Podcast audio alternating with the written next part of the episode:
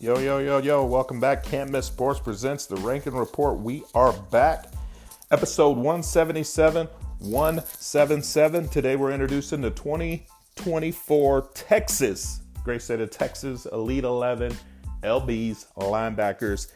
Getting it done. But first, let me thank the college coaches, parents, student athletes, all of you for tuning in and following us at Can't Miss Sports one on Twitter, Instagram, and Facebook.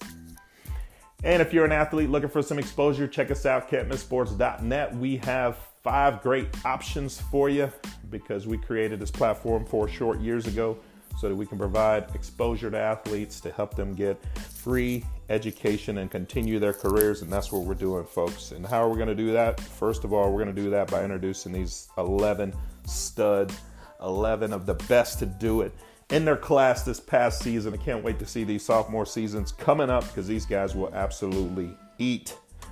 Let's get into it. Number eleven, Braylon Kazee, Hightower High School.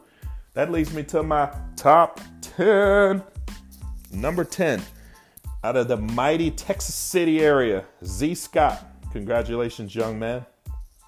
Number nine, Manville continues to produce athletes on top of athletes. Caleb Blanton. Number eight, Caden Clayton, The Woodlands. And The Woodlands is always loaded. But again, we're here today, twenty twenty-four Texas Elite eleven linebackers, college coaches. Again, we thank you so much. Follow these eleven young athletes. Check them out. Most of these guys don't have offers just yet, so you'll be early in the process to offer these young men. Build some equity with them because there's some good ones. Number seven, been watching this young man for a long time. Uh, super good athlete. And his more impressive, his social media presence is truly impressive. He's after it. Keith Hodge Junior, North Crowley High School. Keep grinding, young man. Number six, Jonathan Chenier, Fleming's North Shore High School. And I think I got your name right. I'm pretty good at that. And that leads us to us. Say it with me, folks. Top five, top five, top five.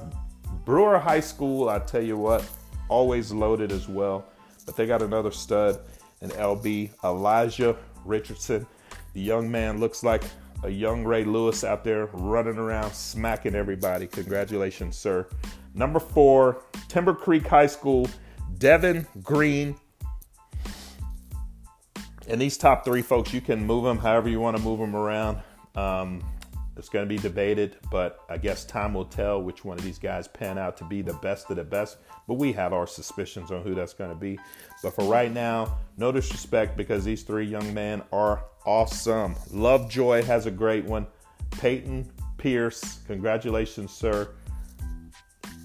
Number two.